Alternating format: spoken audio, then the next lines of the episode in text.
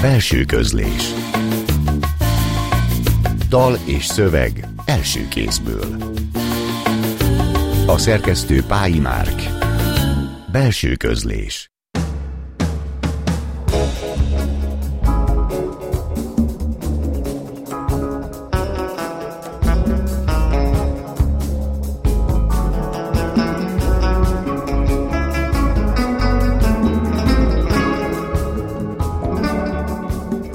Jó estét kívánok! A Klubrádió zenés irodalmi műsorának mikrofonjánál Szegő Jánost hallják. Ebben a műsorban már megszokhatták, hogy hétről hétre egy írót vagy egy költőt mutatunk be, aki felolvassa megjelenés előtt szövegeit, és magával hozza megmutatja azokat a zenéket is, melyek élete vagy pályája szempontjából meghatározóak.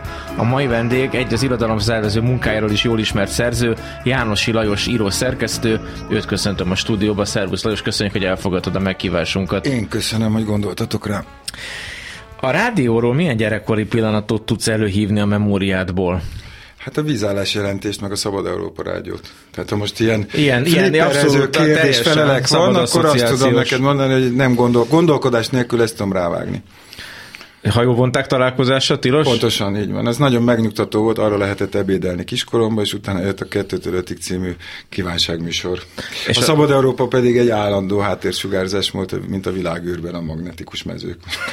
Azért is szeretnék innen indítani, mert a prózadeik nagy témája az érzelmekkel tisztában levő, akár érdesen elégikus, de semmiképpen sem mélabus, és végképp nem nosztalgikus emlékezés, és az erre való hajlamodat időnként föl is tudod erősíteni, mintha tisztában is lennél ezzel ezzel az alkatoddal, de nagyon fontos, hogy ebből nem akarsz túlszínezett, túlfilteres, uh, retrográd emlékezetet generálni, ugye? Hát erre igyekszem ügyelni, bár az idők azért uh, mégiscsak az ember nem állandóan íróként, sőt, hát ugye az íróasztalánál mondjuk, hogy íróként van jelen, de azok a tapasztalatok, meg a világnak azok a fordulatai, amelyek körbeveszik, azért azok sokszor nyomják abba az irányba, hogy ezekből a kontrollok, hogy ezeket a kontrollokat lazítsa és feloldja. Nem vagyok egy nosztalgikus alkat, de sokszor azon kapom magam, és ezt bevallom itt ebben a szűk körben, hogy, hogy bizony, bizony helyre kell tegyem időnként eh, az érzelmeimet és a visszagondoló,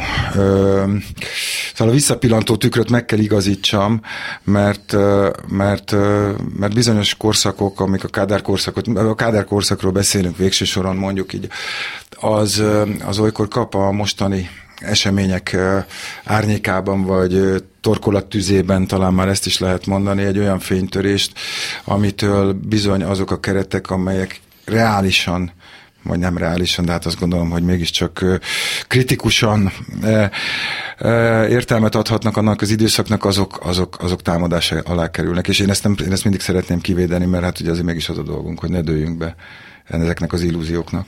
A másik nagy koordinátád a család, úgyis, mint hermeneutika, és úgyis, mint dekonstrukció, ugye egy filozófia szakot végzett emberrel beszélgettek, de arra Igen. gondolok, hogy a családnak a megértése és a családnak a leépítése, átépítése, tehát ez egy állandóan foglalkoztat téged, hogy a családdal mit lehet kezdeni. Hát nem, igen, mert ez egy... Tolsztoj János módon. Igen, ez egy, ez egy nem tudom, nem tudom, hogy én arra gondolok egyébként, hogy mindenkinek az életében egy ponton van egy ilyen felismerés, kinek-kinek, hogy, de hogy ez egy, ez egy olyan, olyan kontextus, tehát egy olyan kötőszövet rendszernek vagy a része, amivel, hogyha nem bánsz, nem veszed kezelésbe, nem gondolkozol róla, akkor benne maradsz egy olyan, mondjuk egy kamaszos lázadásnak az illúziójában, ugye? Mert mondjuk a családhoz való viszony sok, az élettörténet sokán, so, során sok fázisban zajlik le, de hát van az az ismert időszak, amikor mondjuk kamaszkorban ki-ki, nyilván ezt modellezhető, de személyekre bontottan típusos, hogyan, mm, hát hogy mondjam, hogyan próbál a családjától leválni, és ez olykor rettenetesen komoly lázadásokat jelent, ez mondjuk engem azért nagyjából jellemzett is,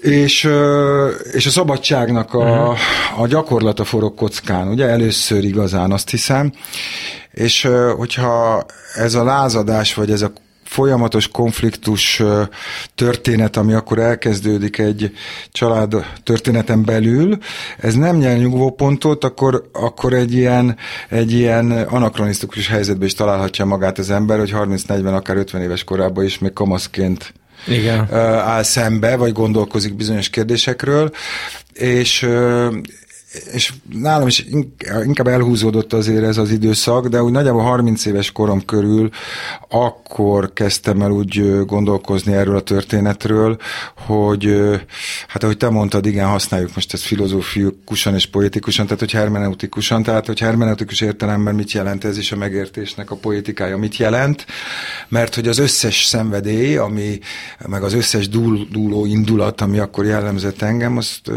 azt, azt felül kellett vizsgálni csomó mindent. De azt hiszem, ezzel mindenki így van, és aztán az az érdekes, hogy ki hogyan formálja ezt művét. Tehát azt hiszem, hogy ez a felismerés, ez mindenkit elér, Azért nem mondok neveket, mert akkor rögtön abba a zavarba ehető helyzetbe hoznám magam, amiben nem akarom, hogy nagyon nagy, általam nagy, nagy, nagy, nagynak tartott szerzők sorába sorolnám magamat. De, de majd azért a megformálásnak az etikai Igen. meg esztétikai mozanataira térünk vissza, de jöjjön az első zene, amit hoztál nekünk a stúdióba. Boris Hristov énekli Pavel Csesznokov esti áldozatát, János Lajos írószerkesztő választotta ezt a dalt.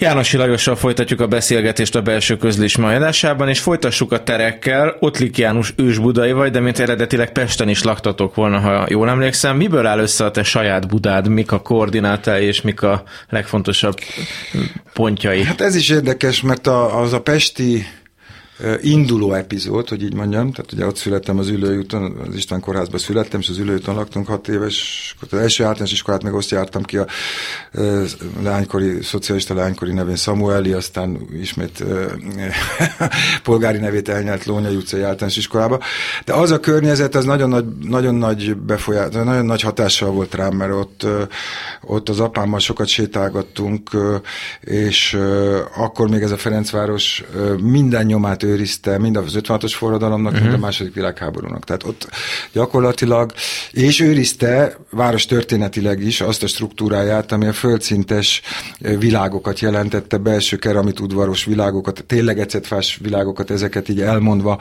ez kicsit olyan közhelyes, de hát ezt szépen sokan megírták már.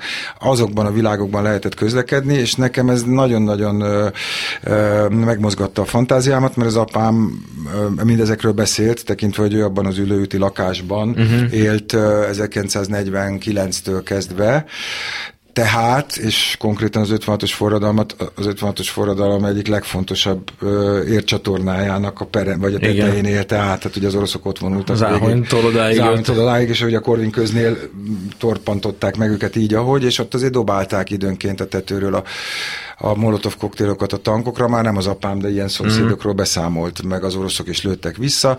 Tehát az, az egy kisfiúnak a, a fantáziáját rettenetesen felkavarja, és egyben ö, otthont is teremt neki egy városba. Tehát mm. ugye ez felkavarja a Vinettu is, és az is otthon teremt neki, de az, egy, de az a, a képzeletnek egy másik metszete. Ez viszont egy nagyon pontosan meghatározható, tapintható, tehát ö, ö, minden ízében erotikus ott lét azokban az utcákban, ahol mondjuk ez meg az történt.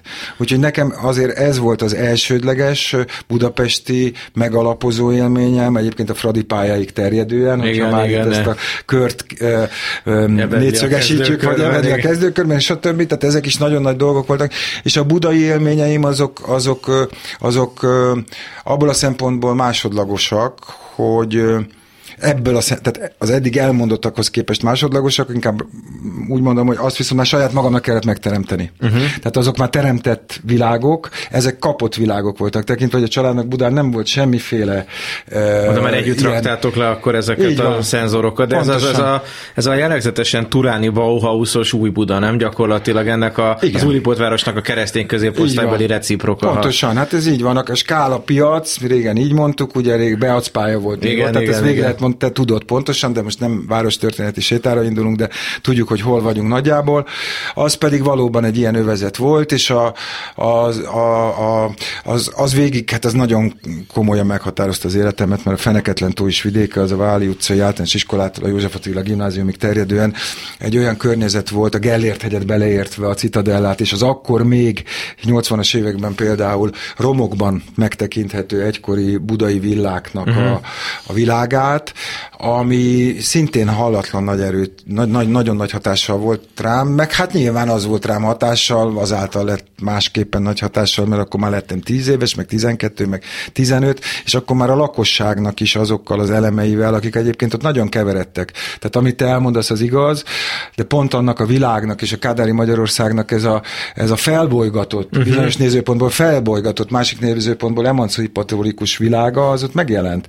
Tehát ugye a Lordok házától kezdve, ami a mostani McDonald's-nak a helyén volt, a Donkanyar nevű kocsmáig, ami az átellenben lévő sarkon volt, a Donkanyar ugye ez a közbeszédben így, tehát így jelölte azt a helyet. Ott mindenféle emberek voltak, de hát ez igaz volt az, az iskolai osztályokra is. Tehát én ezt nem győzöm eleget mondani, hogy én hálát adok a teremtőnek, hogy én akkor lehettem gyerek, és nem kellett ilyen szegreg, már a szegregáltság Bármilyen minden értelmében. Módon, sze, igen, lenni, vagy fordítva, vagy, izé, abban nem is. kellett. Uh-huh. Tehát nekem ott busz, buszsofőrtől kezdve izé, szobafestőn keresztül, trikotázsoson át, orvos gyerekeken. Szóval nagyon színes volt az a világ, és az a, az a 11. kerületet ebből a szempontból, vagy a 11. kerületi, vagy a budai élményeimet ilyen szempontból nagyon-nagyon komolyan meghatározta a lakótelepekig menően Igen, egyébként. Ugye. Albert Tehát Albert, kitérő. pontosan, onnan jöttek be a srácok, és én mentem hozzájuk kipingpongozni a kőpingpongasztalokon. Ez nagyon jó volt szerintem a társadalomnak a, a belső kohézióját és a, az öntudatát tekintve minden ö, osztály ellentét, fennmaradó osztály ellentét dacára azt gondolom, hogy ez egy nagyon-nagyon jó helyzet volt. És hát ebbe a József Attila gimnáziumban egyszerre jártatok, hanem is egy osztályba Simon Balázs, Péter Figergely, Rőri Géza, Sein Gábor, tehát a Rőrig a Kafkába. Rőrig a Kafkába? Igen, igen. Akkor bocsánat, Nem módosítok. baj, csak az de, egy házzal odébb. Az de, de nagy különbség van. Igen, igen. Ekkor neked mik voltak a fontos irodalmi szövegek, és melyik műfajba kezdtél el írni? Hát ez egy nagyon Hát ez egy különleges időszak volt, tulajdonképpen ebből az időszakból újra és újra meg tudnak rohanni az emlékek. Kicsit úgy vagyok ezzel, mint hogy a Sándor Iván szokott mesélni, ugye ő egy helyen lakta Igen. végig az életét, tehát most ne én is ott, ott laktam, igaz, hogy most már Bakcsomópontnál lakom a családommal, de azért a édesanyám ott lakik, ugyanebben a lakásban is sokat járok ezen a környéken. Tehát tényleg minden saroknál megjelenik valaki, ha akarom, és ilyen kicsit gicsesen fogalmazok. Hát akkor az irodalmi élmények igazából az, az irodalmi élményeknek a, a, a, az útja, az nem is a József Attila gimnáziumból származott, hanem a, hanem a nyolcadik játékos általános iskolás koromban a, a koncertekről származott, és konkrétan a Hobo Blues Band koncertjéről származott, ahol a Földes László Vijant József Attilát szavalt, a Vijant a faludi fordításában ráadásul, ugye, ami akkor még tilos Igen. volt, tehát az ilyen szamizdatokban ment legfőjebb. Tehát nekem az volt az oltás. Tehát igazából meg kell mondjam, hogy ha, ha, ha a forrásvidéknek az első figuráját meg kell jegyezzem, az a Földes László volt. Tehát aki ezt az egész csöves világot, amit így szoktak nevezni, azt egy különleges pályára terelte, vagy pontosabban azokat a gyerekeket, akikkel ott együtt voltunk, akik között nagyon sok, főleg túlnyomó és szakmunkás tanuló volt. Tehát ez megint egy érdekes uh-huh. kohója volt a korabeli társadalomnak ifjúsági vagy generációs szempontból. Az becsatornázta ezekbe az irányokba. Tehát a lázadásnak adott mondjuk olyan értékpontokat, támpontokat, amelyek nem pusztán a kövidinkáról szóltak, meg nem pusztán arról, hogy most a nem tudom mi van. Az Tehát, undergroundban majd még lemegyünk, bocsánat, igen. de most szálljunk föl még hozzá az Esti Dal című népdal a Kodály Zoltán gyűjtésében János Lajos választásába.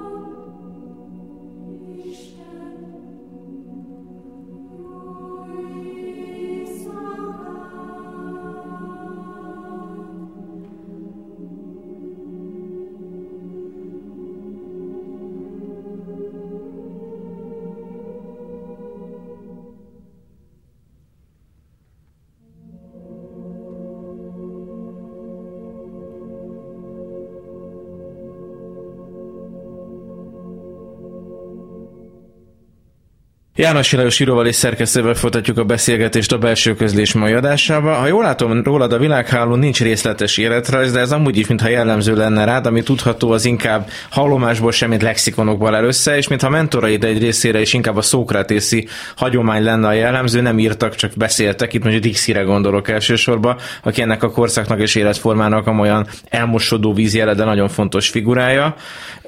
És beszéljünk egy kicsit arról, hogy a rendszerváltást honnan és milyen perspektívából érzékelted, és ez egy kicsit összefügg azt hiszem ezekkel a hobós dolgokkal hát, is. Hát igen, ez egy, um, igyekszem, Megint egy igyekszem, igen, tehát igyekszem igen, úgy igen. válaszolni, hogy, hogy legyen a dolognak füle farka, és ugyanakkor ne egy befejezetlen mondatnak a, a retten. No, tehát Hát egyrészt az előző kérdésedre még egy, egy index, tehát az, hogy azért a gimnáziumban aztán a Simon Balázs révén különösképpen, és elsősorban is az aztán a Péter Fivel együtt, vagy ő, az ő irányából is nagyon komoly irodalmi hatások értek, és nagyon komoly filozófia és művelődés történet, és amit el tudsz képzelni, az egy szédület volt. Olyan volt, mint az Ulpius ház, mm. a Szerbantal történet. A Péter Fi ezt az AB oldalban egyébként egészen finoman és szépen felrakta korai munkája volt, amit most írok regényt, abban szeretném ezt én is újra gondolni.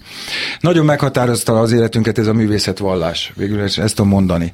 Tehát nagyon erős romantikus eredetből egy, egy nagyon különleges, és tulajdonképpen a, a direkt politikai értelemben nem is volt nagyon reflexív ez a világ, főleg az övék nem. Az enyém uh-huh. igen, mert családilag én be voltam oltva a rendszer ellen. Most a, a, közelítek marha gyorsan a kérdésedhez. A rendszerváltás az ugye engem már úgy ért, hogy akkor már én túl voltam, a, hát ugye akkor már érettségiztem, bőven katona is voltam, és utána dolgoztam nyelviskolákban iparágban dolgoztam, mert nem vettek fel az egyetemre, filozófia szakra nagyon kevés embert vettek fel, többször kellett neki lendülni. Az egy zavarba ejtő helyzet volt, utólag gondolom ezt. Akkor nagyon egyértelműnek tűntek a dolgok, engem nagyon érdekelt akkor a politika, és tényleg azt gondoltam, hogy, hogy Magyarország egy, egy szabad pályára lép. Az, hogy ez mennyire volt, mennyire volt a gondolkodásom heterogén, az, az, azt gondolom, hogy igen. Tehát nagyon sok minden keveredett ott, mert elég sok mindent olvastunk, és akkor tényleg ami belefért, de végeredményben a rendszerváltás az írd és mond, az nekem az a pár év, az valóban egy ilyen nagy euforikus történet volt. És akkor én az irodalommal, most mindig, fog, mindig olvastam, meg mindig valamit, tehát rajta voltam a szeren, de akkor ez a politikai, ez, ez nagyon sodort, nagyon vitt, és ez, ez kiterjedt ugye Budapest minden utcájára. Tehát uh-huh. fiatal magyarok rázák az utcát, Budapestre, meg stb. Szóval az, azért az megvolt. Ebbe a heterogén attitűdbe belefért akár az anarchizmus, a konzervatív abszolút. liberalizmus az Pontosan. is, nem? Hát Tehát abszolút. nagyon Hát sőt, hát különböző... hát belefért a Lukács, az történelmi és osztálytudat, de belefért a Szegfügyül a három nemzedéket. Tehát ugye ezek mind nagyon az apám könyvtárából jöttek ezek Ez a... egy könyvtár volt, egy másik könyvtár. A másik meg... megjött onnan, amit már én alakítottam Aha. ezekkel a segítségekkel, meg ezekre az inspirációkra, ami mondjuk a, tényleg a Balázsnak, a Simon Balázsnak a szerepét nem győzöm kellőképpen hangsúlyozni. Bach Goldberg variációinak tételét fogjuk hallani Glenn Gould előadásában, az első tételt, és utána folytatjuk a beszélgetést.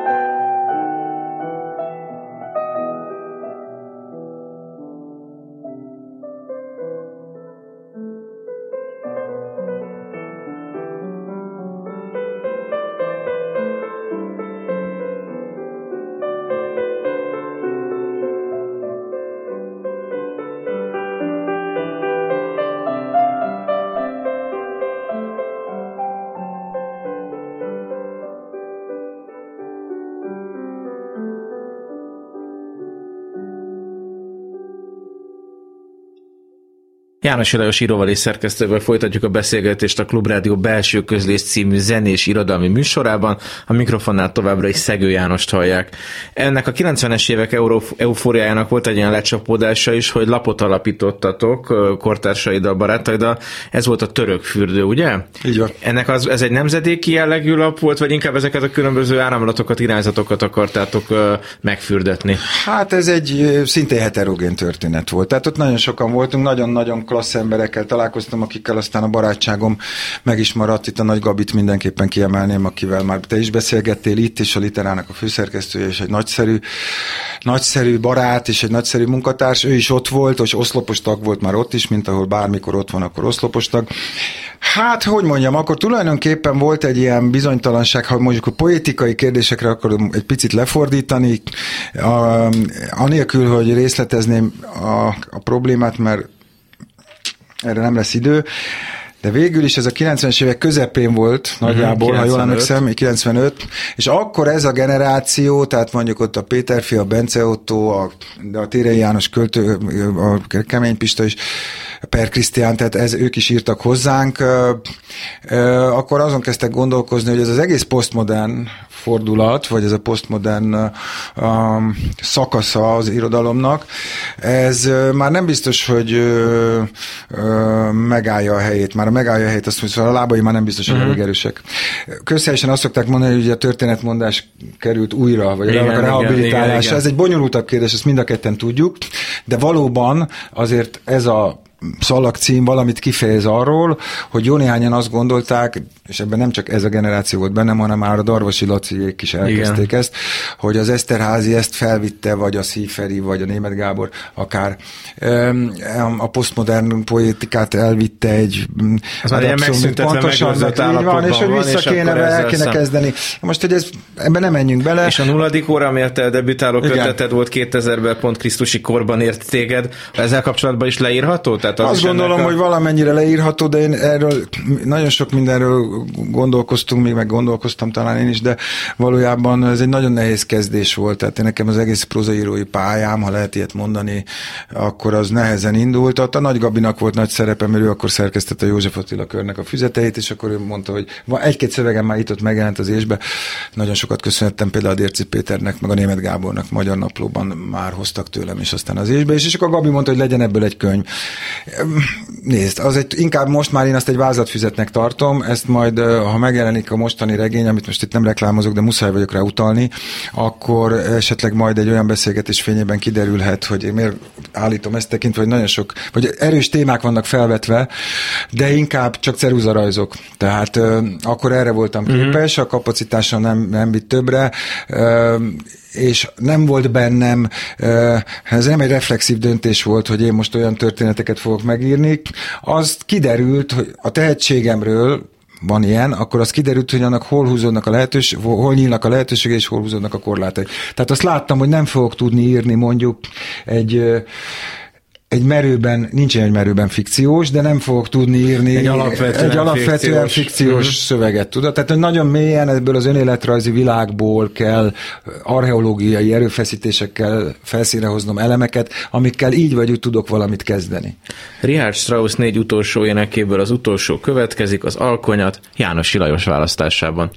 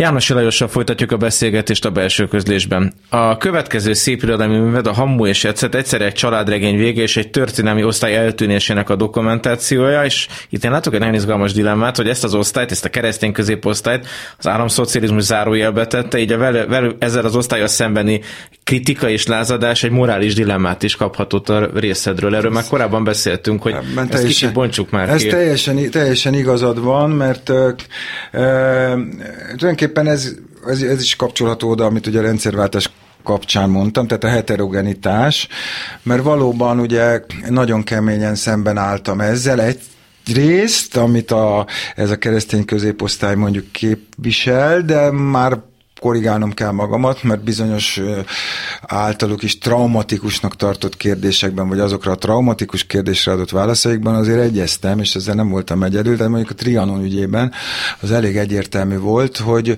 hogy hát ha nem is ilyen sovén megoldásokban, de kis túlzással azért ennek a státuszkónak a hely, tehát ezt, ezt azért nem volt, nem volt rendben ez a dolog, és azon kívül pedig mégiscsak ez, egy, ez a rendszer ellenes osztály volt, ugye? Igen. És tehát a reakciós osztály, vagy a nem tudom mi. Tehát ebben voltak imponáló pontok, de ezzel együtt nekem ez nem vált ideológiámmá, vagy nem vált a e, politikai filozófiámmá, hát ezek ilyen nagyon nagyképű dumák egy 17-8 éves gyerek esetében, de hát most... De hát mégis identitás mégis identitás meghatározó dolgok. Nagyon, nagyon, de nem okozott bennem egyébként különösebben konf, különösebb konfliktus. Tehát ugye nyilván nem voltam ehhez akkor még elég okos, hogy ezeken úgy gondolkozzam, hogyha a Bibó Istvánt olvasom, akkor nem biztos, hogy a, a mit tudom én, az, az, a homoszegfű az kompatibilis. Vagy pedig lehet Bibó felül olvasni a homoszegfűt, és akkor az másképpen néz ki. De azért igazából a könyvekre nézve ez nem is volt annyira, meg, nem is volt annyira jellemző, mert ezek az apám könyvei voltak, és én az apám könyveivel ekkor én már elég bizalmatlan viszonyban uh-huh. voltam, tekintve, hogy az apámmal szemben emberként voltam nagyon nehéz viszonyban. Úgyhogy igazából azért a, ha a, a könyvek azok, azok, azok merőben tényleg, tehát az a Thomas Mann volt, meg a Goethe volt, meg a Nietzsche volt, mm. meg amit, amit el lehet gondolni, tehát amik nem voltak ilyen direkt, ami direkt politikai volt, az az anyám oldalára jött be, mert az anyám körzetős volt a 13. kerületbe, és oda a Hamburger Mihály révén bekerült például a Petri György is, vagy a és Nagy Bálint. A demokratikus és ellenzék. a demokratikus ellenzék, és a Szabad Európa. És a beszélő. És akkor a szamizdatok. Uh-huh. Tudod? Tehát ez is egy nagyon érdekes kérdés volt, erre most ne szaladjunk ki, mert erre se lesz idő, hogy hogyan hallgatta a Szabad Európát mondjuk egy keresztény középosztálybeli főorvos, aki az apám volt. Igen. Amelyben a, a magyar e, ellenzéki erők derékhada, az kétségkívül baloldali hogy, hogy, eredetű hogy volt, ugye, és hogy ahhoz hogyan, hogyan viszonyult. Erről majd a regényben. Na jó, akkor most beszél, igen, szó. igen, na, egyébként azt gondolom, hogy az Amú és a magyar apa irodalom egyik nagy teljesítménye, de akkor most egy kicsit beszéljünk erről a készülő műről, ez légy szíves kicsit vezest fel nekünk, és utána akkor egy részletet is fogunk hallani belőle. Hát ö, arra jutottam, ami utána a Amú és befejeztem, hogy igazából Hát tulajdonképpen arra jutottam, amit már elmondtam. Tehát, hogy nekem nincs keresni valom nagyon máshol egyelőre legalábbis. Ezt az ösvényt kell szélesítenem, vagy pedig újra kell járnom. Ez nem egy rendkívül dolog az irodalomban, ebbe, ebbe, ezzel lehet szerencsésen és lehet szerencsétlenül boldogulni. Úgyhogy elkezdtem írni valamit, és azt vettem észre, hogy megint benne vagyok a sűrűjében. Ha, ha időben a két regényt el akarom helyezni, akkor azt tudom mondani, hogy a kettő között a jelentős különbség az, hogy ez mondjuk 85-től 80, 90-ig tart. Tehát ez a a, ez a taxis blokkádig tart ez uh-huh. a mhm. regény, és azokat a immáron a rendszerváltáshoz közelítő, vagy a rendszerváltásnak az erőterébe kerülő, jó lehet, akkor a rendszerváltásról 89-ig szinte senki nem tudott, és nem voltak, hogy mondjam, olyan ambíciói senkinek, hogy itt megnyílik egy olyan legális politikai tér, amelyben pártok és stb. mindenféle ágensek lesznek, de ugye mégis csak megtörtént ez a dolog, és ennek folytán én elég sok mindenen elkezdtem gondolkozni.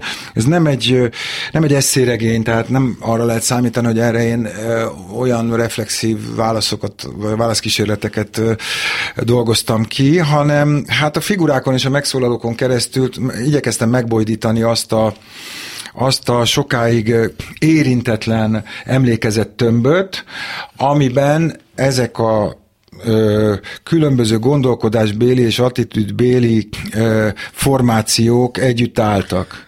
Most a kritikus János Ilajost hallották, hogy saját leendő könyvét kvázi felvezette, úgyhogy hallgassuk is akkor a részletet. A homályos sörözőben korsót kértem és rövidet. Az ablakhoz ültem, a szemben lévő jelmezkölcsönző kirakatát bámultam, ittam a sört, a vodkát, a megkönnyebbülés zsongító hullámai indultak el bennem, a sejtjeim jól esőn zsibongani kezdtek. A csuklómról lecsatoltam az órámat, és az akon belső zsebébe csúsztattam. Egyedül voltam a kocsmában. A pultnál a csonti névre hallgató csapos mosogatott, a poharakra és a korsókra folyatta a vizet, hallgattam a halk csörömpölést, a csobogást.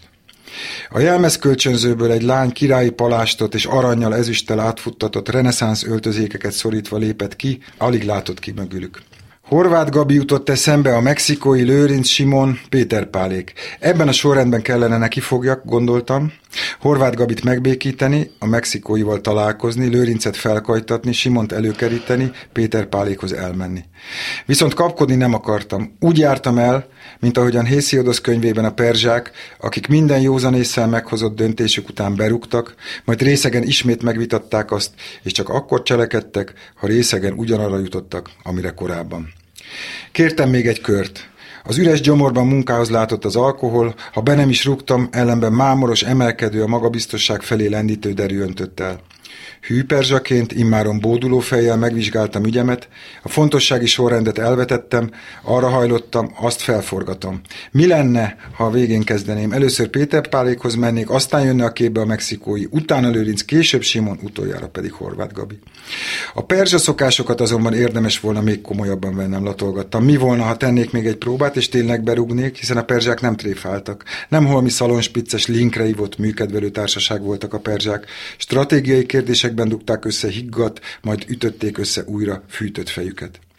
Igaz, nekem nehezebb a dolgom, töprengtem, mert egyedül vagyok perzsa. Nincs mellettem legalább egy másik perzsa sem, akivel józan és részek tanácskozásunk eredményét összevethetném. Nekem egyszerre kell lennem több perzsa. A többi perzsa ugyanis távol van, éppen itt van a bökkenő. Lőrinc és a mexikói, példának okáért Péter Pálék, további perzsa barátaim, akikkel mindig dűlőre jutok, részegen döntéseiket revízió alá vehetem, nincsenek itt. Rájuk nem számíthatok. Egy okkal több, hogy változtassak eredeti elképzelésemen. Úgy kell zöldágra vergődjek, olyan döntést kell hozzak, amire most nincs módom. A perzsák nélkül a perzsákért kell feleljek. Ahhoz, hogy döntést hozzak, velük kell lennem, ekép a dilemma nem dilemma többé. Azonban perzsaként kell viselkedjek akkor is, ha és voltaképp semmiféle egyéb felhatalmazásra nincs szükségem, mint egy logikai alapon végén átvágtam a Gordiuszi csomót, feloldottam a paradoxont. Ahhoz, hogy perzsaként járjak el, több perzsára van szükségem, ez nem szóló részekbelátásra sem. A véletlenben azonban mégsem bíznék semmit.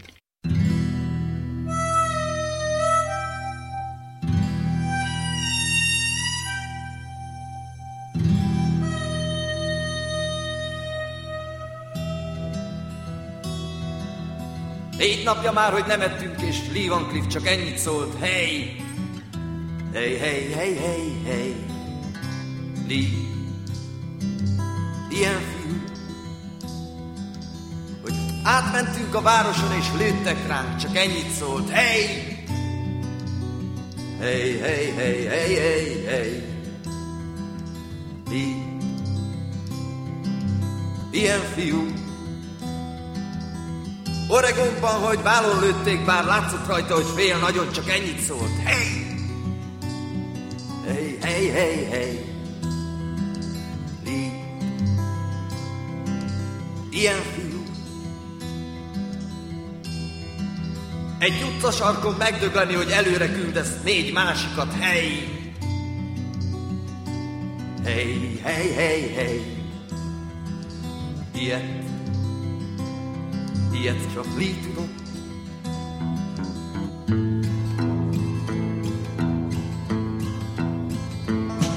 Már messziről tudtuk, hogy ő érkezik,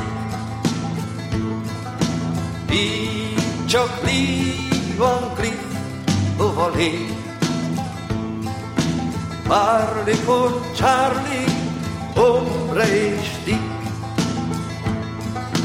és a többi is mind összenéz. Lee Van Cliff, ő érkezik. Csak Van Cliff lép. Hey, hey, hey, csak Lee lehet. Hey, hey, hey, csak Lee lehet. és Fort Filkernibe egy szép napon összekötözve érkeztünk, hely. Hey, hey, hey, hey, hey. Lít vitték elő. Tenyerű kélével ütötték torkát és pofánba ordított mindegyik. Hey, nézd! Hey, hey, hey, hey, hey, hey. Nézd, nézd, nézd, Lee, hagyja magát! Elvették rég a pisztolyát, és kötéllel húzták egy ló mögött. Hely! Hely, hely, hely, hely! Hagyta magát. Phil Kerni legyen átkozott hol az égő perselő napon. Hely! Hely, hely, hely, hely, hely, hely! Lee a földre került,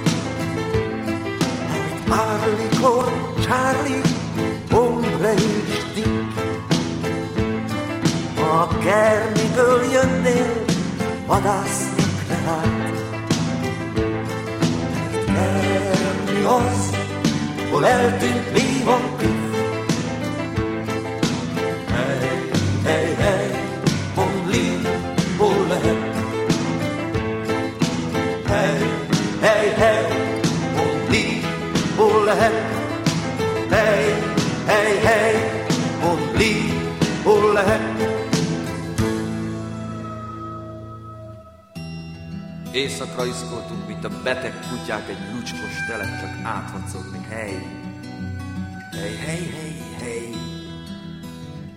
Négy beteg, négy beteg kutya. Egy utcasarkon átsorogtunk, mikor karomba markolt, és azt mondta Dick, hely, Hey, nézd! Hey, hey, hey, hey! Nézd, nézd, ugye, ugye líjozott, he? Fényképészlet az járta róla. Na, nevettünk, ha ez szóba jött, hely! Hey, hey, hey, hey, hey, hey! Ez nem. Ez nem lehet Lee. Utána szóltunk, de elsietett. Sose felejtem azt a csinos zakót. Hely, hely, ennek vége van.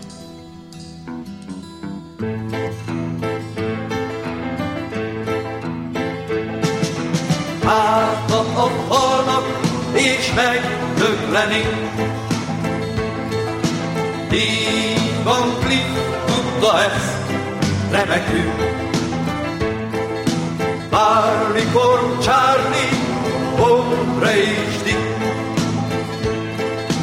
Nézd, ahogy a sarkon áll egyedül. Várják, mi, mikor érkezik. Dick? Ugye Lilo a dobog. Hey, hey, hey, csak mi lehet. Hey, hey, hey, csak így lehet. Cseh Tamás és Bereményi Géza Lee Cliff című dalával a belső közlés mai adásának utolsó beszélgetéséhez érkeztünk vendégünkkel. János Lajossal, aki ezt a dalt is választotta a műsorba, beszélgessünk is a zenékről. Az volt a tippem, hogy hozol klasszikus zenét, és a 80-as évek alternatív együtteseitől is hozol számokat, de helyett a klasszikus mellett inkább csak Csetamástól kaptunk egy dalt.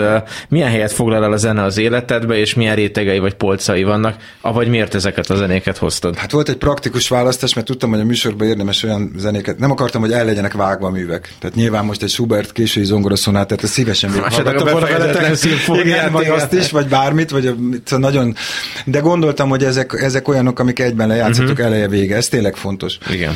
Ami oka volt, a választásom okát abban is meg tudom fogni, hogy, hogy például a dalok ügyében nekem nagyon nagy ajándék volt, hogy a gyermekem anyja, az nagyon sok ilyet hozott be az életemben, ő operaénekes nőként végzett, tehát ebben a dalirodalomból nagyon-nagyon otthon van. Ez nekem nem volt igazán meg, a Schubertnek a téli utazásáig, meg a Mahler gyerekgyászgyalokig jutottam, de nagyon sok mindent mutatott, például a Richard Straussot is, akivel kapcsolatban én nem voltam tájékozott, és ez nekem nagyon fontos volt. A, az orosz, az, az induló zene, az hát kicsit célzatos is, valóban benne vagyunk egy világban, tudjuk, hogy mi történik a szomszédban. Én nem szeretném elfelejteni azt, pontosabban én nem fogom, de nem szeretném, hogy senki elfelejtse azokat az elképesztő, szóval az orosz kultúrában rejlő őrületes energiákat és felkavaró és megrendítő transzcendens erőt is, tehát azért is választottam. Meg azokat az ellentmondásokat, amiket fel, intelligens felnőtt pontosan, embereknek fel kell tudni pontosan, oldani, ami egy Dostoyevsky vagy Muszorszki. Tehát erre nem az a válasz, hogy kifilézem a halat. Tehát, igen, vagy kidobom a halat. kidobom a halat, és marad. Igen, igen, a konzert. Igen, igen. Tehát, de hát ez hozzátartozik az életemhez, csak gondoltam, hogy ezt mindenképpen hozom. A tehát, Bereményi Tamásról még kéne arra, beszélném szerintem. Hát azért választottam ezt, mert ezzel a dallal, ez a dal több generációt összefog. És azokat az embereket fog, fogja össze, akik nálam idősebbek, de nagyon sokat köszönhetek nekik, és most itt nem tudom név szerint végigmondani őket, de ez egy foglalata egy bizonyos kultúrának. Tehát ha akarod azt mondod, hogy egy ellenkultúra, ha akarod azt mondod, hogy a 60-as, 70-es, 80-as éveknek az a fajta Hát igen, nagy szabadság himnusza ez a Lee Van Cliff nekem, amiben a Jancsótól kezdve a Szent Jobbig mindenféle emberek együtt vannak, és akik eh, közvetlenül vagy átvitt értelemben neveltek is engem. Tehát az én mondjuk a szabadságról való gondolkodásnak, meg a bátorságnak a jellenpróbái azért ezekben a figurákban megjelentek, és szerintem a, a, a Bereményi, ezt, és hát persze a Bereményi és a Csetamás is ugye közéig tartozott, ebben a dalban ezt, ezt szerintem nagyon szépen feltette, és gyönyörű a pátosza is, tehát egy vállalat vállalt pátosza van, és vállalt, vállalt ereje van ennek a dalnak, tehát amikor én ezt meghallom, akkor ez visszajön. Nem a nosztalgia okán mondom ezt, hanem, hanem de jó, akkor azt mondom, hogy igen, egy, egy leváló földrésznek a, az egyik nagyon komoly zenei foglalata, azt gondolom, igen. Ezzel el is érkeztünk mai adásunk végéhez. Vendégünknek, János Lajos szerkesztőnek, írónak nagyon szépen köszönöm, hogy itt volt, és hogy nosztalgikusan és nem nosztalgikusan is tudtunk beszélgetni élete dolgairól. Búcsúzom a hangmérnök Kemény Dániel nevében. Szegő Jánost hallották viszont hallásra. Belső közlés Dal és szöveg első kézből. A szerkesztő Pályi Márk. Belső közlés